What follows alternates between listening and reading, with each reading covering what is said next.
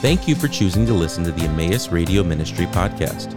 Each of these messages were given by various faculty, staff, and friends of Emmaus Bible College.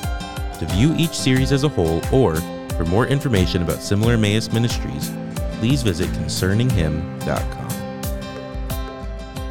How important is it to you that people sincerely worship God? Is it something worth getting all worked up about? When people come before God in a so called place of praise and worship, but only out of routine and hypocrisy, without actually giving the glory to God. How do you respond?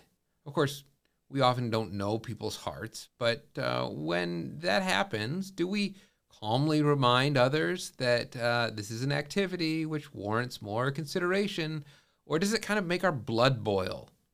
We'll be in Malachi 2 1 to 3, and in our study of this provocative text, we'll find that Malachi definitely takes the latter approach. Anyone who says a human being can't get upset about the way another human being worships, well, is going to have significant problems with the book of Malachi. Uh, recall that our text was written sometime in the middle of the 400s, uh, after the people had returned from exile, after the temple and Jerusalem had been rebuilt.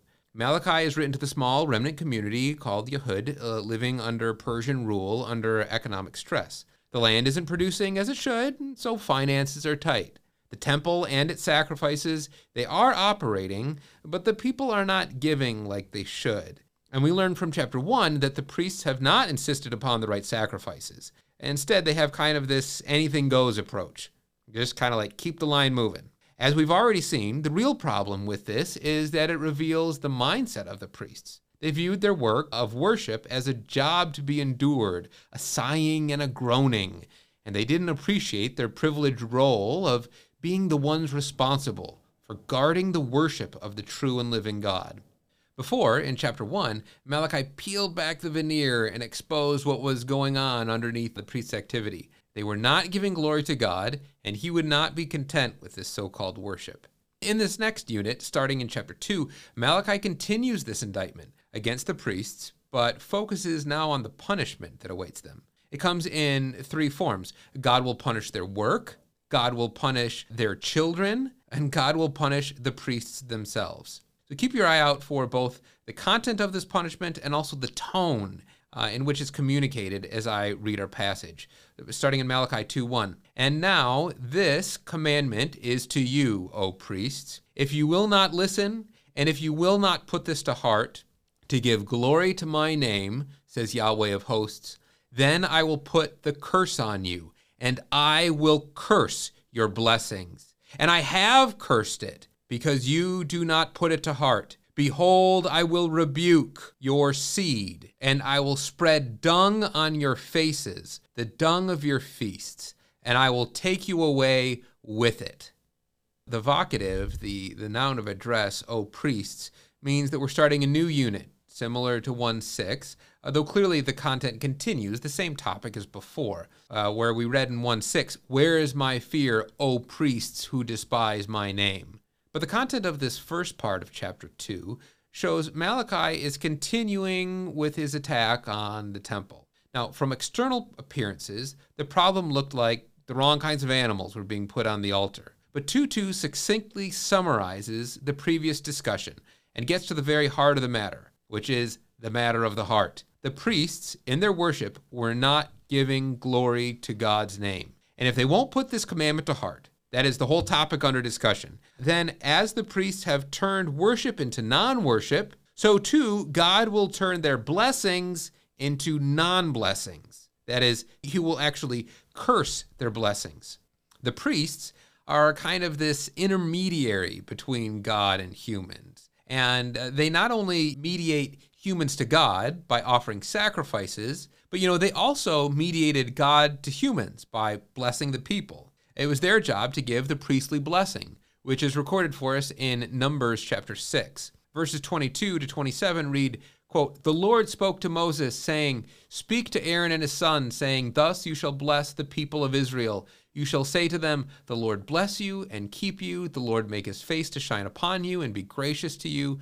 The Lord lift up his face upon you and give you peace. So they shall put my name upon the people of Israel, and I will bless them. End quote. The scholar Michael Fishbane has well argued that Malachi's indictment against the priests inverts this famous priestly blessing into a kind of anti blessing. Uh, particularly in the Hebrew, there are many parallels between the two passages in, in Malachi and number six. So, although it's possible that the expression, I will curse your blessings, refers to God denying the priests any benefit they would normally receive, uh, this connection suggests the blessings are what the priests were to convey to the people. The priestly benediction is going to be inverted so that instead of this prayer resulting in God being gracious and actually giving his peace and shining his face, instead, when the priests pray it, God will turn away from the people. The whole process will fall apart. Now, there's a second intertextual connection uh, worth our attention here. Verse 2 says, I will put the curse on you. This is probably a reference to the Deuteronomic curse in Deuteronomy 28. If you'll recall that scene, half of the people go to Mount Gerizim to represent the blessings, and half to Mount Ebal to represent the curses. And the people were to pick. What did they really want? Would they obey? God had promised that faithfulness would mean the land would yield its harvest and they would be prosperous. But alternatively, if they broke the covenant, they would experience hardship specifically economic hardship, and that the land would fail to produce its crops. Deuteronomy 28, 23 to 24 reads, And the heavens over your head shall be bronze, and the earth under you shall be iron. The Lord will make the rain of your land powder. From heaven dust shall come down on you until you are destroyed. So, from this perspective, the curse entails economic hardship and lack of productivity. So when Malachi warns in the end of verse 2, then I will put the curse on you, and I will curse your blessings. And in fact, I have cursed it, that is the blessings, because you do not put it to heart. He can shift from the future to the past because the agricultural problems had already begun. The priests were responsible for offering up worship to God. But all of this, Malachi tells us, was a sham because they weren't really in their hearts giving glory to God. And so their other function of blessing the people would turn out to be a sham. One of the consequences of failing to give God the glory is that means God really isn't in our work. And so the whole thing falls apart. If we think about application, uh, this means uh, that it's incredibly important that as we are ministers of the gospel and do God's work, our priestly duty, that our heart is really in it and that we're giving the glory to God. Now, don't get me wrong. There are times when people do get saved and God really uses the ministry of preachers, and we later learn that they were actually living in gross immoral sin. We're not living underneath this Deuteronomic covenant so that God is guaranteed prosperity only if we're faithful. But still, it would be foolish to think that God will bless our work for Him, whatever that may actually look like, if we don't have a posture of genuine worship. The admonition, for example, of Haggai is important and appropriate for many of our churches, who said in Malachi 1:5, Now therefore, thus says the Lord of hosts, consider your ways. You have sown much and harvested little. You eat, but you never have enough. You drink, but you never have your fill. You clothe yourselves, but no one is warm. And he who earns wages does so to put them in a bag with holes. Thus says the Lord of hosts, Consider your ways. Go up to the hills and bring wood and build the house, that I may take pleasure in it, and that I may be glorified, says the Lord. So, thinking about our application for today, as we go about our priestly duty, if it seems like God's not blessing it, God's not using us to actually get his work done, maybe it's because, get ready to hear this, God has cursed our blessings because we're not genuinely worshiping him. We should investigate our hearts and see if this is our state of affairs. So God would punish the priest's work if they refused to listen. Verse 3 possibly gives us another consequence, though, as I've tried to indicate in my translation, there are some difficulties. Uh, 3a could read, Behold, I will rebuke your seed, or it could read, Behold, I will cut off your arm or, or shoulder. Now, cutting off your arm isn't quite so random as it might strike us at first. Uh, it would require a little change to the Hebrew in conformity with the Septuagint. But the idea could be that the arm, particularly the hand, would be raised and stretched out to bless the people. If so, the idea would be similar to what we've just been considering. God will undo the priest's work of blessing. But actually, the Hebrew makes good sense, and changing the vowel pointing or even seeing a copyist error is kind of a last resort, and I think it's unnecessary here. God will rebuke the seed. The word rebuke can mean something like speak insultingly, but here it means something like punish or stop. Now, translators often spell out the nuance of seed, but actually it's a pretty straightforward metaphor. We likely have a double entendre here.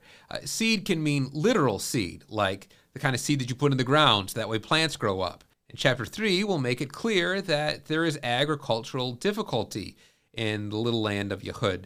Uh, and we just saw how this connects with the curse of Deuteronomy 28. God will rebuke the seed and that the plants won't grow. In fact, it's interesting, the Syriac actually has, I will rebuke the seed of the ground. But Malachi has much to say about the family as well. Uh, for example, in a few verses, Malachi will talk about the purpose of marriage and how it's to produce godly seed, that is, God fearing progeny. Malachi has probably both meanings in view. Their inauthentic worship means that the land will suffer and that their children will be displaced from service. Not only would God punish their work and their children, but Malachi saves the most powerful punishment for the end. God would punish the perpetrators themselves. Now, there's just no way of softening the blow, of getting around the vivid description here. He says, I will spread dung on your faces, the dung of your feasts. The word translated dung, the Hebrew peresh, is about as vulgar as it sounds. It refers to excrement. When it occurs in cultic context, priestly context, it means the entrails and all the leftover junk from a sacrifice that was burned outside the camp. Malachi is talking about smearing feces on the priests' faces. This is a disturbing idea. There's no way of reading this and not getting the idea that God is furious and is determined to publicly shame and humiliate these individuals. I don't know if your theology, your concept of God, uh, allows for such a thing, but if you're going to be biblical, it should. God's passionate about worship, and those who disregard him will be publicly humiliated, like, like smearing poop on their face. They will be disqualified from continuing their priestly ministry. That the Lord would use this kind of imagery shows how passionate he is about the subject. Now, it's not the idea that God is against priesthood in general at this time. In fact, one book earlier in the 12, in Zechariah, who ministered about the same generation, uh, about one generation before Malachi, says in 3 6 to 7, Then the angel of the Lord assured Joshua, saying, Thus says the Lord of hosts, if you walk in my ways and keep my requirements, then you will rule my house and have charge of my courts, and I will give you the right of access among those who are standing here. This consecration had a responsibility if you walk in my ways. But the priests had failed to live up to their calling. God responds with more than saying, uh, Our agreement hasn't been mutually beneficial, and so we're just going to have to part ways. No, God is angered by their superficial worship. He takes it personally and will publicly humiliate those who engage in this facade. How about you? Will you listen to this commandment and give glory to God's name? If you don't, don't think that you can escape without God noticing. Thank you for listening to the Emmaus Radio Ministry podcast. This ministry is possible because of the generous contributions from our partners around the world. For more information about partnering with us, please visit emmaus.edu/partner.